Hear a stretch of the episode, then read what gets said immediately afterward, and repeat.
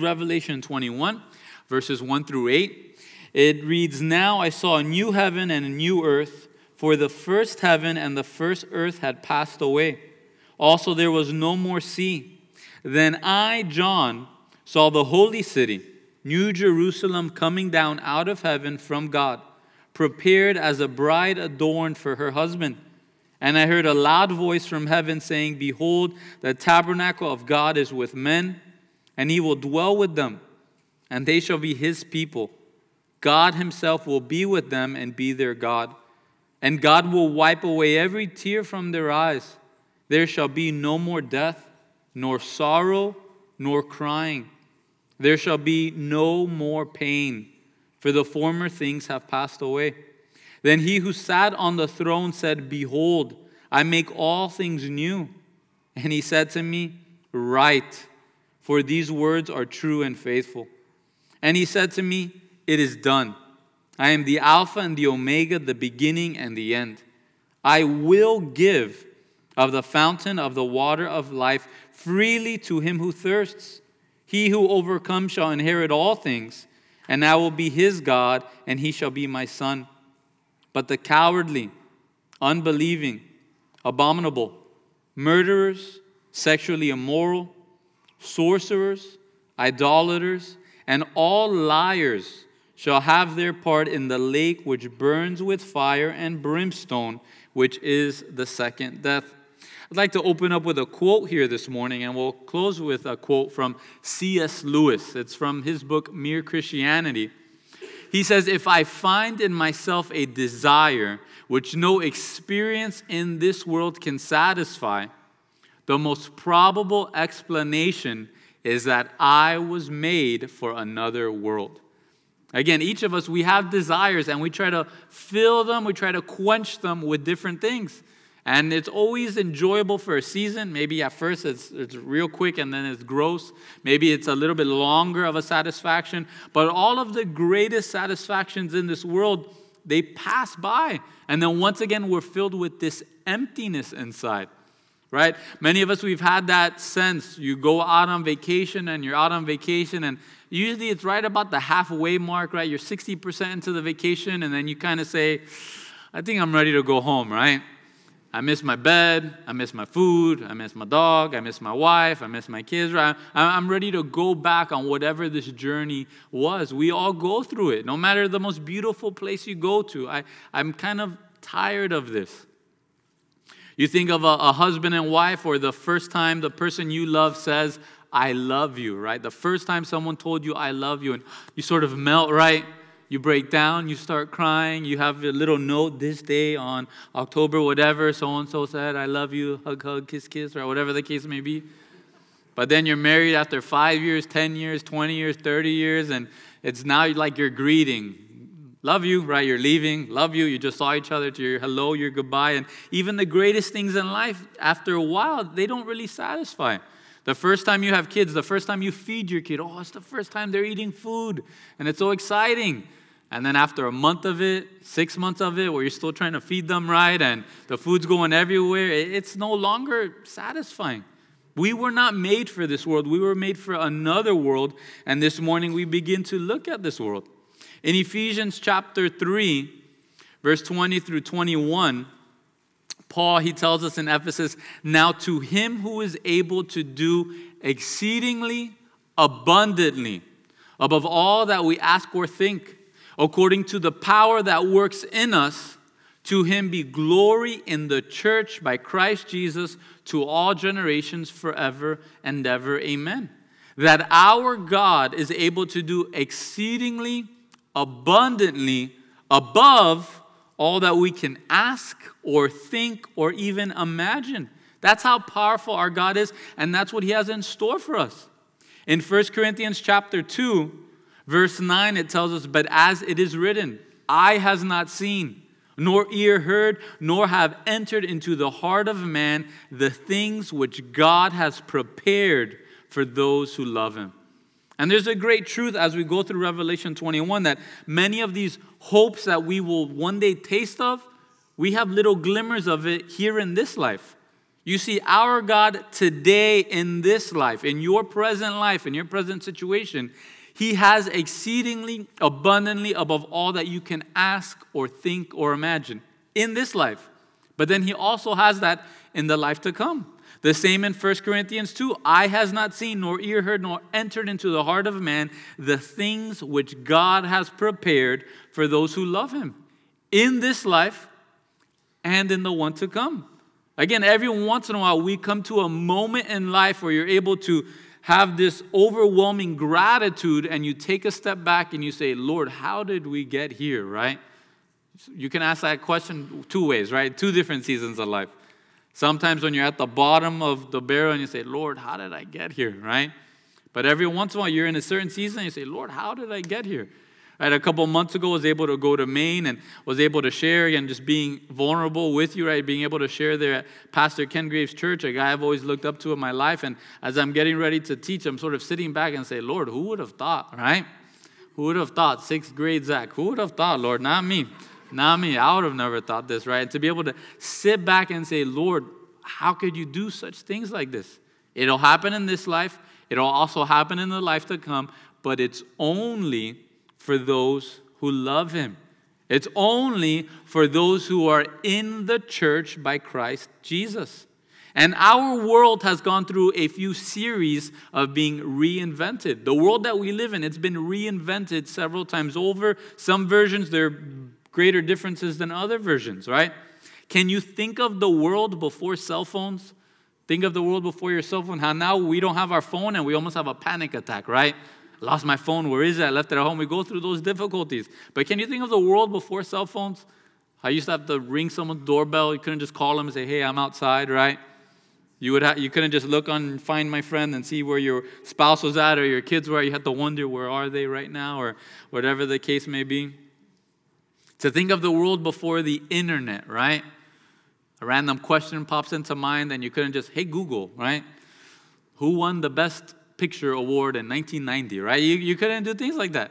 If you really wanted to know, you'd have to go to the library, find an encyclopedia, find a book on it, right? And you're thumbing through, oh, here's the answer to my question, right? Think of the world before cars, trains, and planes, before modern travel. Some of us, some of our kids, right after 45 minutes, are we there yet, right? Got to go to the bathroom, got to stop. Should we get snacks, right? You think of travel before that. Think of the people that came from Europe to the New World. Hey, how long will it take? A month, maybe three, right? Depending on the weather, depending on the storms.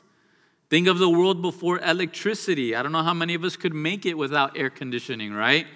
No air conditioning, no refrigerator, no ice, no cold drinks. Think of the world before plumbing. Some of you don't want to think of the world before plumbing, right? a big hole in your backyard. You got to go fetch the pail of water. You got to do things, right? Think of the world before plumbing. I think of the world before the flood, before rain ever existed. Before, right, the, all of the continental shelves, all of these tectonic plates were ripped apart and then smashed back together with the mountains, with the abysses in the ocean, right? Imagine that. Imagine the world before the fall. Imagine the world in the garden, in perfection being able to do whatever you wanted as long as you didn't eat one fruit, right? That's easy. I'll just eat meat for the rest of my life, right? That's easy, Lord. I got it. Think of the world before the fall. No sin, no work, no sweat. Some of us, oh man, no sweat, no pit stains, right? I'm down with that for the rest of life, right? Think of the world before the garden, before it existed. Just void, darkness. How God He created the heavens and the earth out of nothing. And just as our world has gone through all of these different reinvent, reinventions, the heavens and the earth will one day completely pass away. And now God will create a brand new heavens and a brand new earth, just as He once did. So, verse 1, Revelation 21, it says, Now I saw a new heaven and a new earth, for the first heaven and the first earth had passed away. Also, there was no more sea.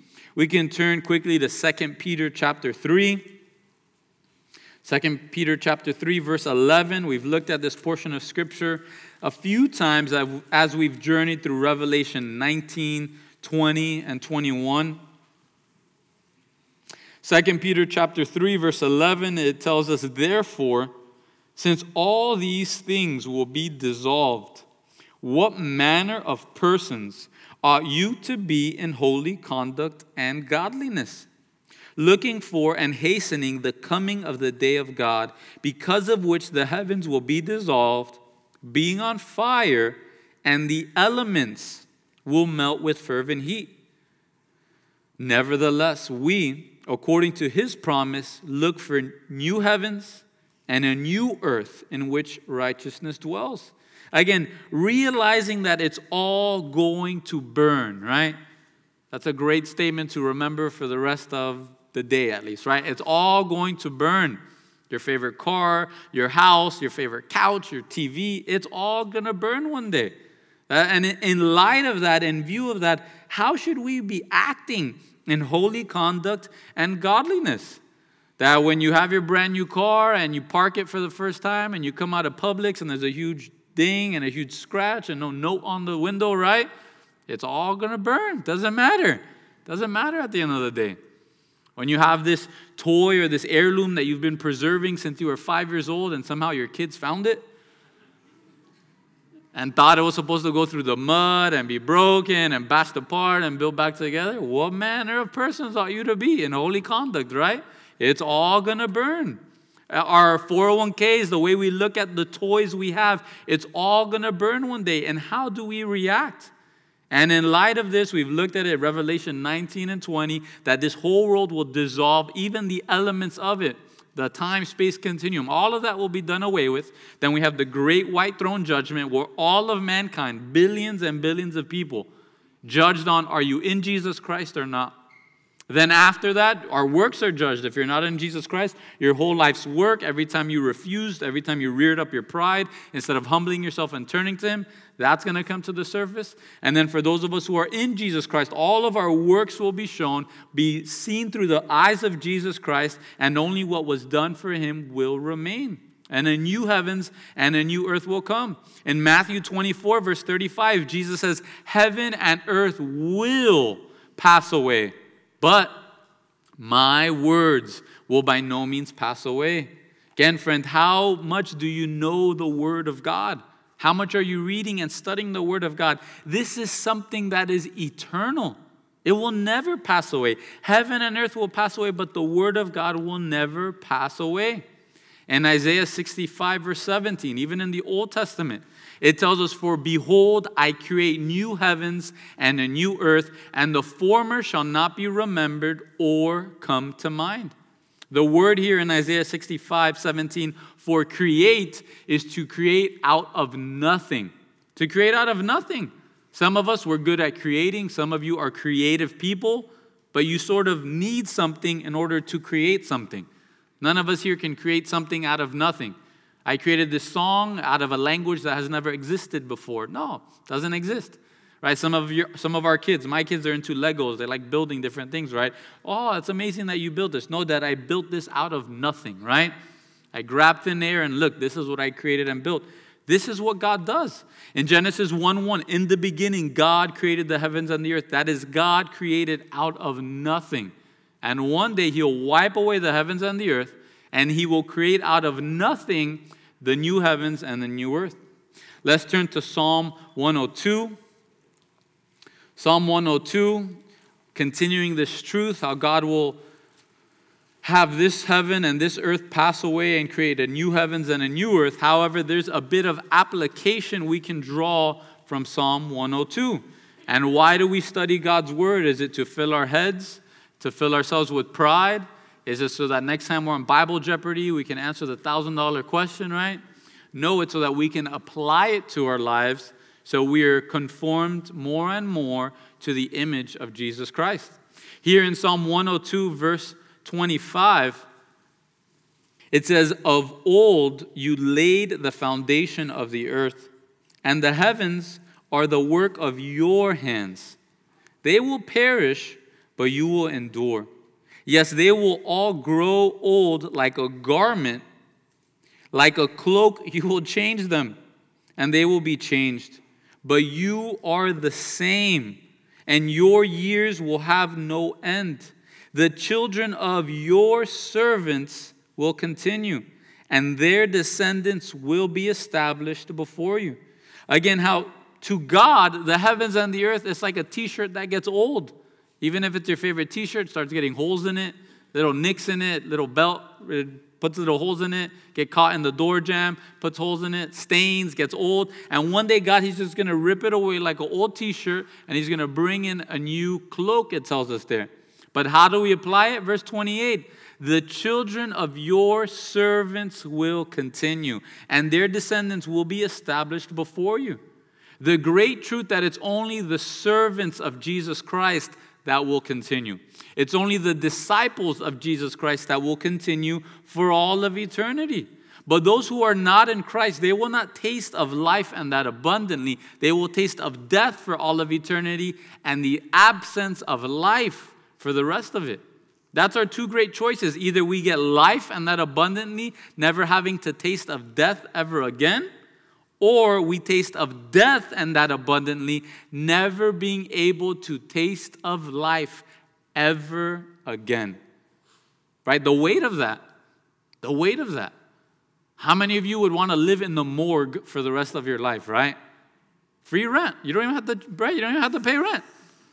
But you're going to have to live in the morgue for the rest of your life. Right? That'll pale in comparison to what hell is going to be like. Are we truly the servants of God? Or are we serving ourselves? Are we serving this world?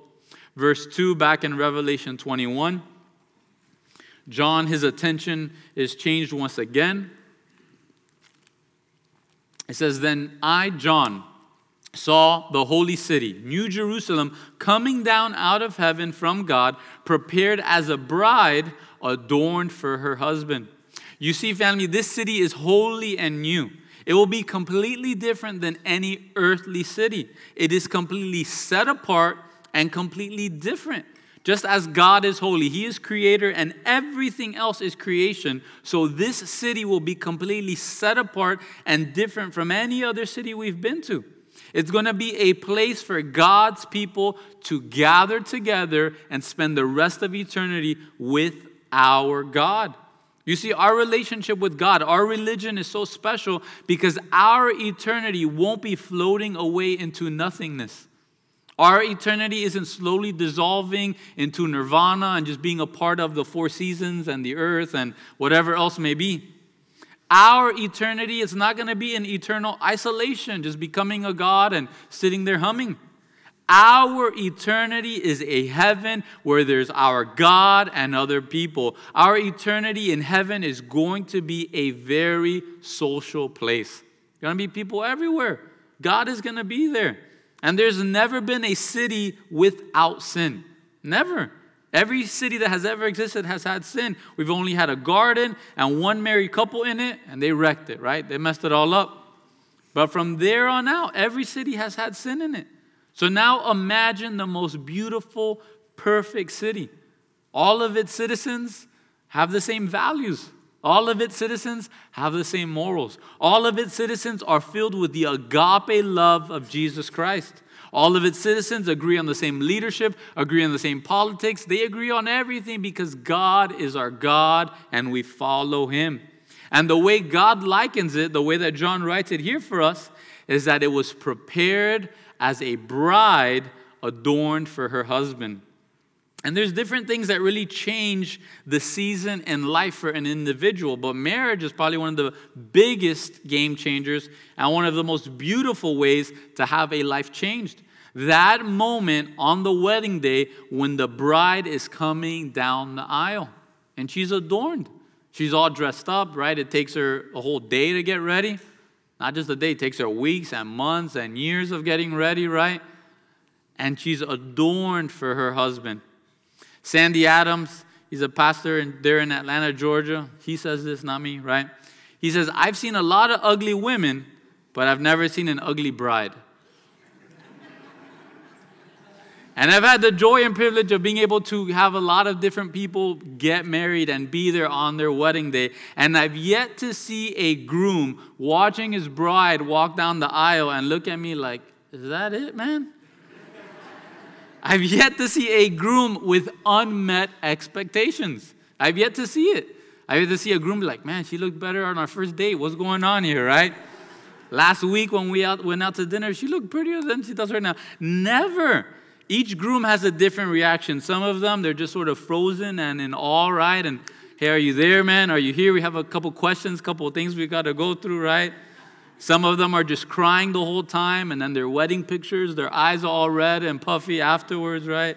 Some of them, they're just smiling. They look dumb, but they're just smiling, how happy they are, right? Just seeing her walk down the aisle. There's never a moment of unmet expectation here. And it's, it's true for us in our heart. We will not miss the earth.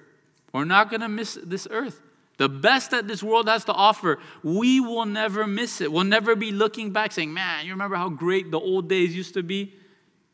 The new heavens and the new earth, like a bride adorned for her husband. Some of us, we read at the end of verse 1, right? What do you mean, no sea? What do you mean, no more ocean? I love the ocean, right? What's a pirate's favorite letter? No, it's the sea, right? So, right, some people, they love the ocean. They love the ocean, right? I love the ocean. Have the letter C, the ocean, I hope you get there, right? I love the ocean. I love the water. I love the beach. I love being out on the water. But we have to be mindful that our God has exceedingly abundantly above all that we can ask, think, or imagine. That's what he has in store for us. One pastor, he said, Man, if you're heartbroken about there being no more sea, at least we'll have a thousand years of perfect ocean and perfect sea, right? So we'll get, we'll get all of our kicks out then, right? A thousand years of perfect fishing. You catch the biggest fish, give him a high five, throw him back in the ocean, right? Everything is good. You could talk with him, communicate with him, whatever the case may be. A thousand years of surfing the biggest waves, the biggest tsunami you want. Don't have to worry about dying or breaking your bones or anything like that. Again, a thousand years of that perfection. But our God, our Savior, our Messiah, our groom is preparing this place for us. That's what John 14 tells us that Jesus, he tells his disciples, I go to prepare a place for you. Jesus, he's preparing this place for us. He's getting it ready for us, and we have to be mindful in this world that this world is not our home. Have you forgotten about that? Have you gotten lost in the chaos of this world that you sit back and realize, man, this world isn't my home? I, I love to liken it when you go on a trip and you stay in a hotel. Do you bring a U-Haul truck with you every time you go on family vacation? Ah, the paint here, this is ugly paint. Who painted this? Let's go to Home Depot. We're going to paint the inside of the embassy suites. We're going to change the room around, change the layout. I don't like this TV. Let's go to Brandsmart, buy a bigger TV, put it here in the hotel room. No, why? You're there for a couple days. And then you leave back to your actual home and you invest in your actual home. Where is your investment? Is your investment in this earth that is quickly passing away? That you have 40 years, 60 years, 80 years in this life, but then eternity in the next? Or are we putting all of our time and investment in our true home? Philippians chapter 3, verse 20, Paul tells us our citizenship is in heaven, from which we also eagerly wait for the Savior, the Lord Jesus Christ, who will transform our lowly body, that it may be conformed to his glorious body, according to the working by which he is able even to subdue all things to himself. Ephesians chapter 2, verse 19, it tells us, Now therefore you are no longer strangers and foreigners, but fellow citizens with the saints and members of the household of God. You're no longer a stranger. If you've accepted Jesus Christ as your Lord and Savior, if you're a disciple of Jesus Christ, you've been adopted into the family of God.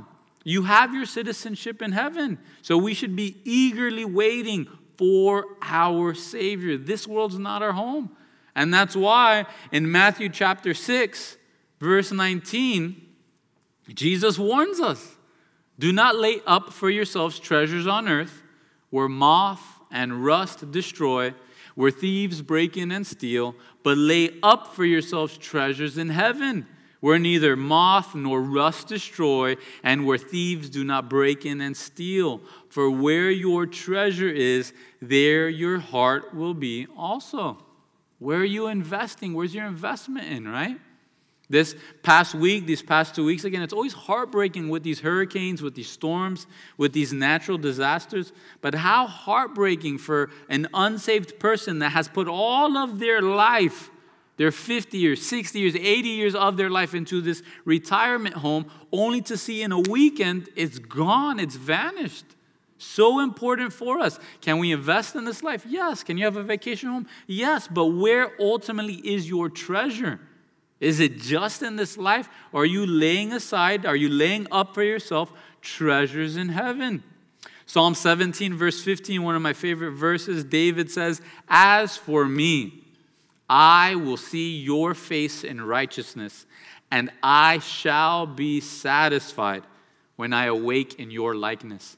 Again, the only thing that's going to satisfy us is the moment in time when we see him face to face and when we wake up in his likeness, in that body that he told us about there in Ephesians and in Philippians, that one day we will inherit. That if we die with him as he died, one day we'll resurrect with him as he resurrected. And that's the only thing in this world that can satisfy a human being.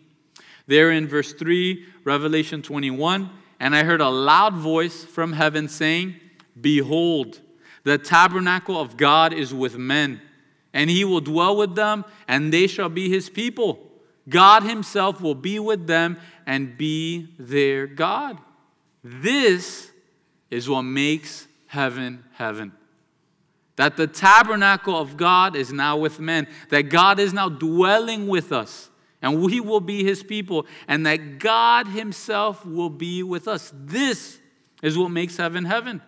The tabernacle was a representation of what heaven was like and what it would be like to live in the very presence of God. However, in Old Testament times, it came with a lot of fear because the high priest would be able to go into the Holy of Holies once a year and he had to be completely washed, completely cleansed, completely washed of all his sins. If not, what would happen? He'd go into the Holy of Holies with his bell, ringing, ringing, ringing. Then you'd hear thump, and he died, right? Because he came into the presence of God in sin. Then they'd have to pull him out with the rope. When we are in heaven, there's no fear. There's no fear of being in the presence of God and am I going to die? What's going to happen here? We get to enjoy his presence. This thing that was once an idea will now be a reality. God will dwell with us and we will live forever in his presence. Charles Spurgeon, he says, This is the greatest glory of heaven and the ultimate restoration of what was lost in the fall. I don't think the glory of Eden lay in its grassy walks or in the bogs bending with luscious fruit, but its glory lay in this that the Lord God walked in the garden in the cool of the day. Here was Adam's highest privilege that he had companionship with the Most High. Companionship with the Most High. We get small tastes of that here on this earth, but one day we'll get to see Him face to face. One day we'll be able to walk with Him and talk with Him, right? There's a morning walk. Hey, God, how you doing? How's your day going today, right? We'll get to taste of that. What makes a honeymoon a honeymoon, right? What makes a honeymoon so special? Do you get married and say, you know what, she likes the beach, I like the woods. Honey, you go take your week, your week in the Bahamas. I'm going to go for a week in the woods in Virginia, and I'll catch you at the house a week later. Is, is that a honeymoon? What makes a honeymoon a honeymoon is that you're there with your spouse. You're there with your beloved, the person you care for, the person that you love, the person that you've longed for, and now you have companionship with them. What makes a 10 year anniversary or a 20 year anniversary trip so special? He likes fishing. I like being at the spa. So I'm just going to stay here at the Biltmore for a week. I'm going to send them to the Bahamas fishing for a week. Honey, I'll see you in a week, right? No. It's companionship one with another. That's why we have to be so careful with the lie that if we have no companionship with God today, somehow we will be entitled to companionship with Him for all of eternity. What a great lie that if our whole life today is going against God, going against His Word, not allowing Him to have our life, not allowing Him to have companionship with us, what a lie to think that we are owed companionship with Him for all of eternity. And again, those are the two options. It's either companionship with Him in heaven for all of eternity or hell for all of eternity. Those are the only options. We have to be careful with that. Do you have companionship with God today? Do you walk with Him today? Do you have fellowship with Him today? Do you ever sit there and ask God, God, how's your day going today? In our prayers, Lord, what, what breaks your heart? What's breaking your heart today, Lord? What's blessing your heart today, God? Do we have those conversations with the Lord? Verse 4 And God will wipe away every tear from their eyes. There shall be no more death, nor sorrow, nor crying. There shall be no more pain, for the former things have passed away. The word passed away there is departed. All of these things will be departed and will never be able to return. These things will all be gone and never able to come back. Tears will be gone and done away with. Death is done and no more. There'll be no more sorrow, no more mourning, no more crying, and no more pain. Dead, departed, gone. All of these things are former things, having once been things, but now not existing. Now, not really in what we do each and every day. Do you remember when we used to have boom boxes, right? Remember we used to have a boom box and you have to walk around with your loudspeaker system, right? Instead of just your small Bluetooth speaker that you carry around with you. You remember when we used to have Walkman and your AA batteries would die, you'd have to go get new AA batteries, right? Ooh, this one's shockproof. I can hit it really hard and nothing happens to the CD.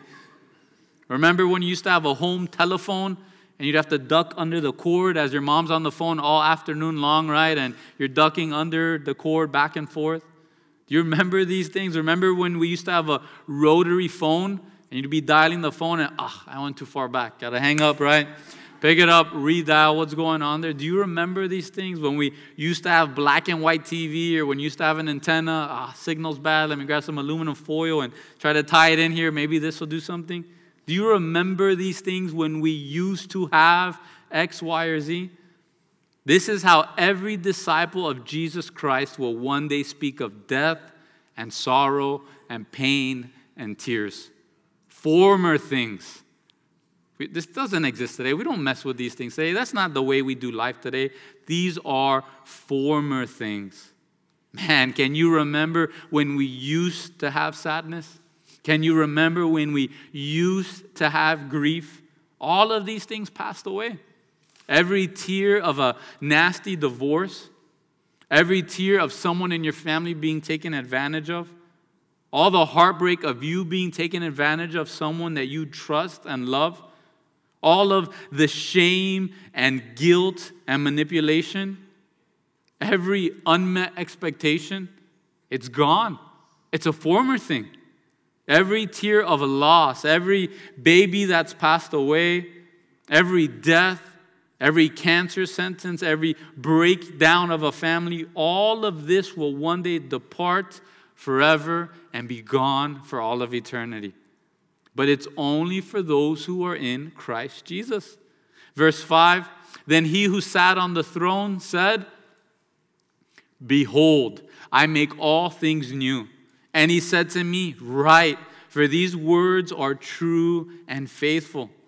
Here, he who sat on the throne said, This is very special.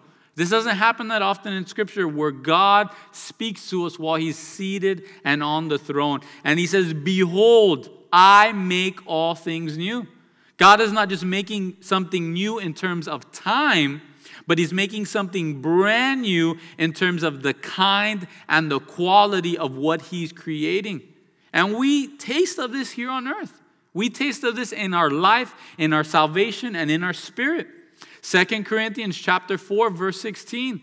It tells us, therefore, we do not lose heart, even though our outward man is perishing, yet the inward man is being renewed day by day. Even though my body is perishing, even though I'm getting older and older, my spirit can be renewed each and every day by the word of God and the spirit of God. Second Corinthians chapter 5 verse 17 tells us therefore if anyone is in Christ he is a new creation. The old things have passed away behold all things have become new. We taste of this in our life. We used to be this, we used to be that, we used to be this, that, or the third. But now we come into Christ Jesus and we're a brand new creation. The old is gone, the new has come. Jesus, in dealing with the woman who was caught in adultery, in John chapter 8, verse 11, he tells her, Neither do I condemn you. Go and sin no more. Then Jesus spoke to them again, saying, I am the light of the world. He who follows me shall not walk in darkness, but have the light of life.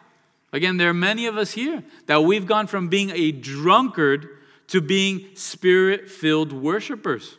There are many men here who have gone from being a slave of sex and pornography to being a good husband and a great father. There are many marriages here that were on the brink of falling apart, on the brink of divorce, having gone through divorce, to now becoming marriages that are stirring up other marriages to stick together and follow the Lord.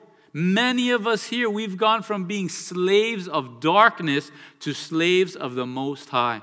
We taste of these little things here on earth, but one day it will be reality that we see with our very eyeballs, right? It'll be a very reality.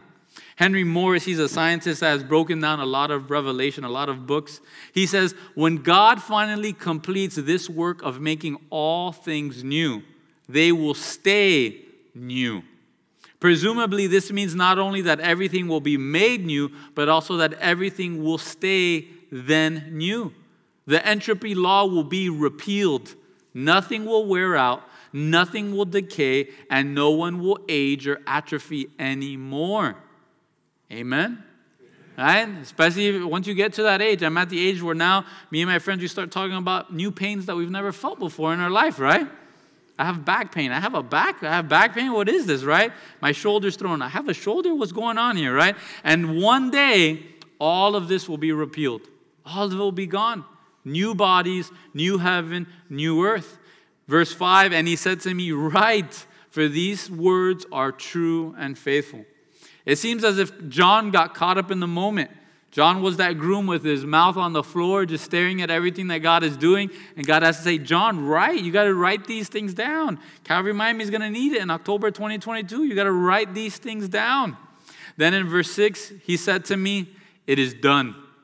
I am the Alpha and the Omega, the beginning and the end. I will give of the fountain of the water of life freely to him who thirsts. One day, God's perfect plan of redemption will come to its end and be completed. Just as Jesus cried out on the cross, It is finished, paid in full, there on the cross for the payment required to make the only way for man to be brought back into goodwill and favor with God. So God here tells John, It is done. His full and beautiful plan of redemption is complete and is done. Sometimes we watch a movie and we say, Man, that thing was three hours. If I change this one little plot, the movie is five seconds long, right? I change this one plot twist and the movie's done in one minute. Bada boom, bada bing. I saved three hours of my life, right? Sometimes we read the Bible and we say, God, you're the creator of heaven and earth. Why would you allow the devil to exist? Why would you allow that tree to exist? You, you kill Satan, right? We're all perfect. We're all still living in the garden. What's going on? But redemption is so special. David Guzik, he says, Our instinct is to romantically consider innocence as man's perfect state and wish Adam would have never done what he did. But we fail to realize that redeemed man is greater than innocent man. That we gain more in Jesus Christ than we ever lost in Adam. God's perfect state is one of redemption, not one of innocence. Again, some of us, we've tasted of that. We completely blow it in a relationship, and yet we ask for forgiveness. They forgive us, and we're redeemed. And you taste of that, and oh, what a feeling of that agape love. Some of us with our kids, right? It's one thing when they're innocent, they know they don't know any better, right? When the, the blob season, right? They can't hold their head up and they're just a blob, right? You gotta hold them up, gotta make sure they're all together. But it's a whole nother season as they get older and when they mess up, they break down and they come to mom or dad and they say, Mom, Dad, would you forgive me? I sinned. And then you have that embrace, you have that redemption, you have that restoration. Again, this is God's perfect state that we would taste of the redemption of God. Have you tasted that of your in your life today? Have you tasted that full circle of God's redemption in your life? Your latest season of sin, your latest season of blowing it, your latest season of going back to the toilet of this world does not have to be your last season. God wants to redeem you. He was willing to give up his only begotten Son to redeem you. This is his perfect state. He says, I am the Alpha and the Omega, the beginning and the end. I am the A to Z. God has always existed and always will exist.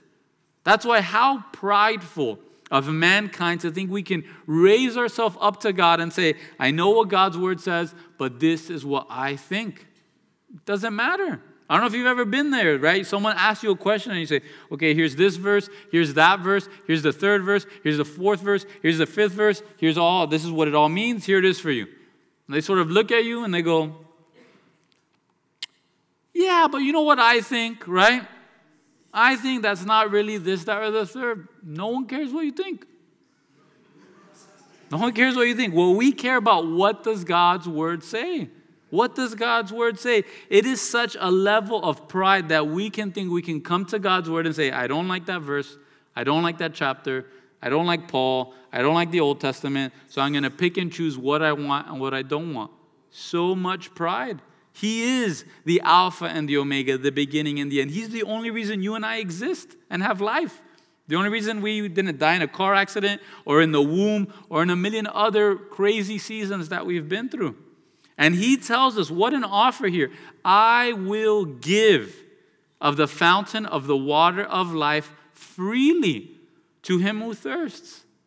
John chapter 4, verse 14, Jesus tells the woman at the well, Whoever drinks of the water that I shall give him will never thirst. But the water that I shall give him will become in him a fountain of water springing up into everlasting life. Is it that much hard work to drink a cup of water? Anybody here not capable of drinking a cup of water, right?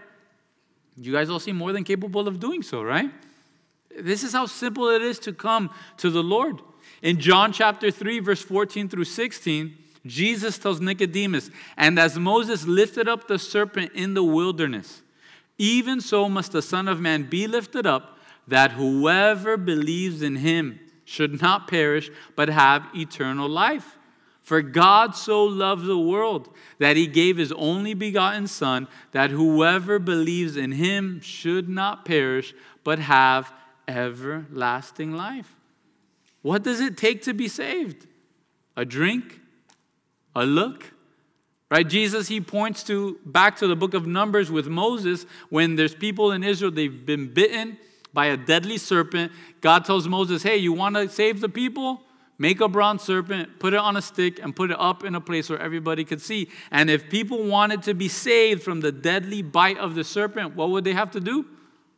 Just look.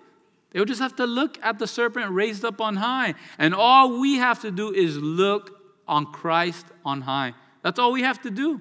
Take that look. Take that drink. Do you have that thirst for heaven? Do you have that thirst for Jesus Christ? He's more than willing to give of the fountain of water of life freely if you thirst. The question is, what are you trying to quench that thirst with? Charles Spurgeon, he says, What does a thirsty man do to get rid of his thirst? He drinks. Perhaps there's no better representation of the faith in all the Word of God than that. To drink is to receive, to take in the refreshing draught, and that is all. A man's face may be unwashed, but he can drink. A man may be very unworthy in character, but yet a draught of water will remove his thirst. Drinking is such a remarkably easy thing, it's even more simple than eating, right? Thank you for that, Spurgeon, right? Drinking is easier than, than eating. So for us, maybe you're dirty. Maybe you're still filled with your sin. Christ doesn't tell you, hey, fix yourself and then come to me. He says, hey, come as you are, drink of what I have for you, and then allow me to change your life. I'll change you from the inside out. Each of us were thirsty. We talked about it at the beginning. We were created with a hunger and thirst for something that's not in this world. And we try to fill it with different things money or pleasure or freedom or power or this hobby or this thing. But the only thing that will satisfy is Jesus Christ. We have a thing, right? It's called a midlife crisis. And there are men, they're 40, 50, 60 years old. They go down a certain path, seeing all that it has to offer, and they come to the end of it and say, Is this all that it has to offer? Maybe if I get a Corvette, maybe if I get a motorcycle, maybe if I get a boat, maybe if I get a toupee, right? Then my life will be complete, right? And they go through the midlife crisis. And then what happens to them? They're on the motorcycle with a toupee, and there it goes, right? That's, that's what happens to them. No, it's because nothing in this life can satisfy. It's just they've been able to go to the end of an extreme and realize this doesn't satisfy. You have people, they make their first million, and are they satisfied? No, I, I guess I'll try to make my next million. And then are they satisfied? No. You have men, they go after sex, after pornography. First time, are they satisfied? Second time, 10,000 times. Are you satisfied? No, you're still hungry. Sex, alcohol, drugs, are you satisfied? No, you're still hungry. Only Jesus Christ and a relationship with Him can satisfy that thirst and that longing in us. But we need to humble ourselves and drink of Him. We need to humble ourselves and look to the one that was sacrificed on the cross. Verse 7 and 8, Revelation 21 He who overcomes shall inherit all things, and I will be his God, and he shall be my son, and she shall be my daughter. Verse 8 But the cowardly, the unbelieving, the abominable, murderers, sexually immoral, sorcerers, idolaters, and all liars shall have their part in the lake which burns with fire and brimstone, which is the second death. Why does God put this here? Because God hates mankind, because God hates people, because God doesn't love? No. God puts this here because He loves mankind so much, He's warning them there's only one way to heaven, and it's in and through Jesus Christ. It's in and through overcoming, right? Verse 7 He who overcomes shall inherit all things, and I will be his God, and he shall be my son.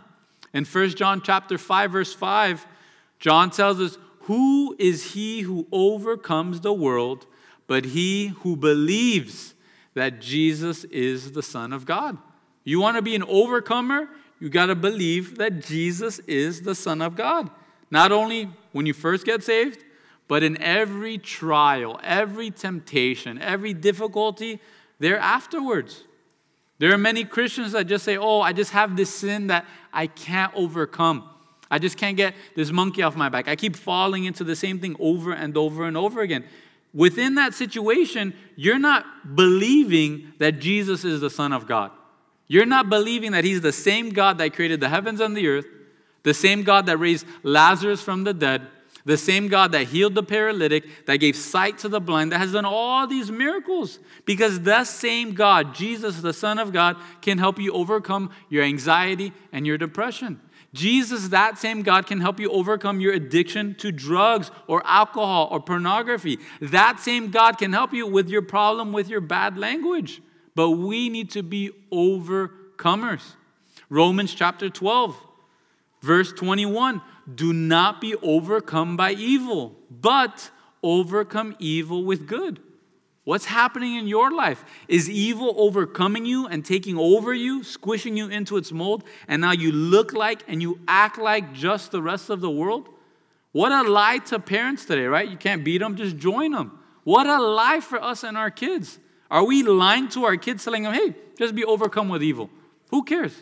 Just be overcome with evil. They have to be out in the world, just let them be overcome with it. What a lie. Romans 12 21 sticks, sticks its finger right in the eye of that. We are not to be overcome by evil. We are to be overcoming evil with good, just like Jesus Christ did.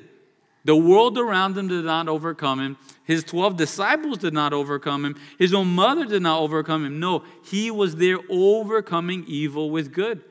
Jesus, he repeats this over and over within the Bible, within the book of Revelation.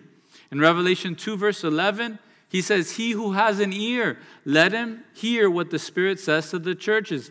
He who overcomes shall not be hurt by the second death.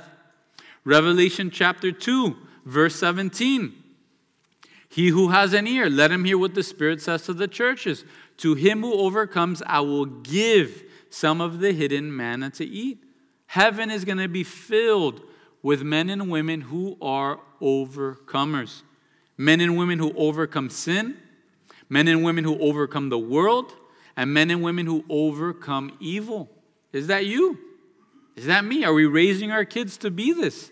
To be able to overcome sin, overcome the world, and overcome evil? If this is us, then one day we will overcome death just like Jesus Christ did. Again, the progression here. Romans chapter 8, verse 16 through 17, it tells us the Spirit Himself bears witness with our spirit that we are children of God. And if children, then heirs, heirs of God and joint heirs with Christ. If we indeed suffer with Him, that we may also be glorified together with Him. If we are unwilling to be overcomers, then we're cowards. This is what God's word tells us, not me. Don't get mad at me. This is what Revelation says, right? If we are not an overcomer, we are a coward. Tells us the overcomers, right? If we overcome, we'll inherit all things, and He will be our God, and He's going to adopt us as His sons and daughters. But then in verse 8, but the cowardly, unbelieving, abominable, murderers, sexually immoral, sorcerers, idolaters, and all liars shall have their part in the lake which burns with fire and brimstone, which is the second death. The cowardly. Does that mean those who are timid are not allowed into heaven? Heaven's only filled with a bunch of machismo and arrogant and crazy people? No, not at all. That word cowardly, it's those who choose self and safety before Jesus Christ. Who is your God? Is it yourself? Again, we come back to the point. I know what the Bible says, but this is what I think. You're choosing yourself over God. Are you choosing safety before Jesus Christ? I know what the Bible says, but I don't want to cause a rift in my family. I know what the Bible says, but I don't want to lose this job. I know what the Bible says, but I don't want to lose this friendship. I know what the Bible says, but, and we're choosing safety, be careful. The cowardly, there's no room to enter heaven there. And again, think of the context of John writing the book of Revelation. It's to a bunch of churches that are seeing their leaders dragged off into prison and being beheaded, being burnt at the stake, being fed alive to lions. And John tells them, the cowardly, there's no room for heaven for the cowardly. Are we choosing self and safety? Is that our God? Or is Jesus Christ truly the Lord and Savior of our life? The unbelieving, right? Do we really believe that there's a new heavens and a new earth awaiting us? Do we really believe Jesus can give us victory over these sins? Then he says the abominable, right? Is it the snowman that can't make it into heaven? No.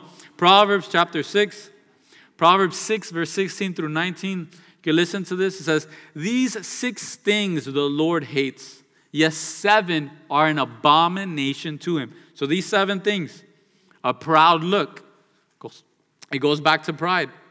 A lying tongue. We'll see him mention liars here again. Hands that shed innocent blood. Right? You got to think of murderers. We can even think of abortion. Is there a more innocent person or life than a human being that has yet to make any decision in the world? And yet they're being murdered. Hands that shed innocent blood.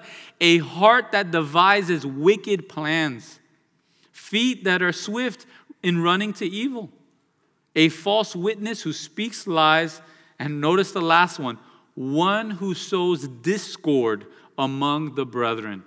It's an abomination to God. These things are abominable and the abominable. If you are constantly living in these six things, you will not partake of the kingdom of heaven. Proverbs 15, verse 9 The way of the wicked is an abomination to the Lord, but he loves him who follows righteousness. What are you following? Are you following righteousness? Are you following the word of God? Or are you following the words of this world. The list continues abominable murderers, we talked about that, sexually immoral. There's only one moral way to have sex one husband and one wife who are married together having sex with each other. Any other type of sex outside of that is sexual immorality. Any other type human being, animal, child, television, phone, any sex outside of that is immoral. You see, what we do is we try to get our sin to be okay under God. Animals, bestiality, that's gross. But my sin, my sexual promiscuity, this is okay in the sight of God.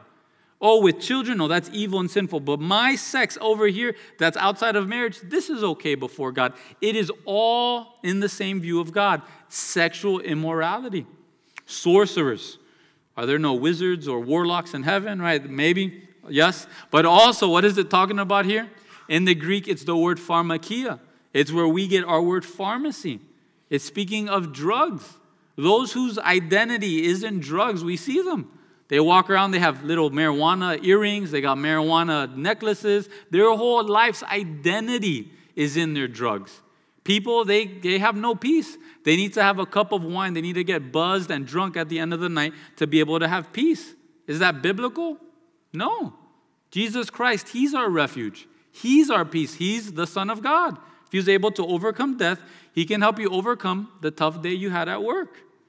Idolaters and all liars shall have their part in the lake which burns with fire and brimstone, which is the second death. All of those who have lied about Jesus Christ, all of those who have lied about doctrine, those who have lied about what's sin and what's not sin, all of those who have lied about how to get into heaven, all of those that have lied about what's right in the eyes of God and what's wrong in the eyes of God will have no part in heaven. We either inherit life and that abundantly, never having to taste of death again, or we inherit death and that abundantly, never being able to taste of life ever again. So, how do we apply all of this, right? How do we apply all this? Some of us, we're on a downer now. We're all bummed out. No, heaven awaits us. Heaven awaits us. Just continue to be that overcomer. Hebrews chapter 11, verse 8 through 10. It tells us, by faith, Abraham, he obeyed when he was called to go out to the place which he would receive as an inheritance. And he went out not knowing where he's going. You don't know what you're doing as a Christian? Join the club. Verse 9 By faith, he dwelt in the land of promise, as in a foreign country, dwelling in tents with Isaac and Jacob, the heirs with him of the same promise. For he waited for the city which has foundations, whose builder and maker is God. This world's not our home. If we got to live in tents, we got to live in tents. I'm waiting for the city which has foundations and whose builder and maker is God. Hebrews chapter 12, verse 28 and 29. It says, Therefore, since we are receiving a kingdom which cannot be shaken, let us have grace by which we may serve God acceptably with reverence and godly fear, for our God is a consuming fire. How do we apply this chapter? We look forward to heaven for all of eternity. And now I focus on my service to God. Am I serving God? Am I serving God acceptably with reverence, with godly fear, with respect, with gratitude for what He's done in my life? Am I serving Him? Worship team, you can come up and I'll close with this last C.S. Lewis quote. He says, If we consider the unblushing promises of reward and the staggering nature of the rewards promised in the Gospels, it would seem that our Lord finds our desires not too strong, but too weak. We are half hearted creatures, fooling about with drink and sex and ambition when infinite joy is offered to us. Like an ignorant child who wants to go on making mud pies in a slum because he can't imagine what is meant by the offer of a holiday at sea. We are far too easily pleased. We are far too easily pleased. Are you pleased with your sin? Are you pleased with your habitual sin? You're in the same sin week after week, month after month, year after year, playing with the same mud pie. Man, what does God have in store for those who love Him? Abundantly above all you can ask, think, or imagine. We just have to put our pride down, put our sin down, look to the cross, drink of that cup, and follow Him here on out. That offer is there for you. That offer is there for me.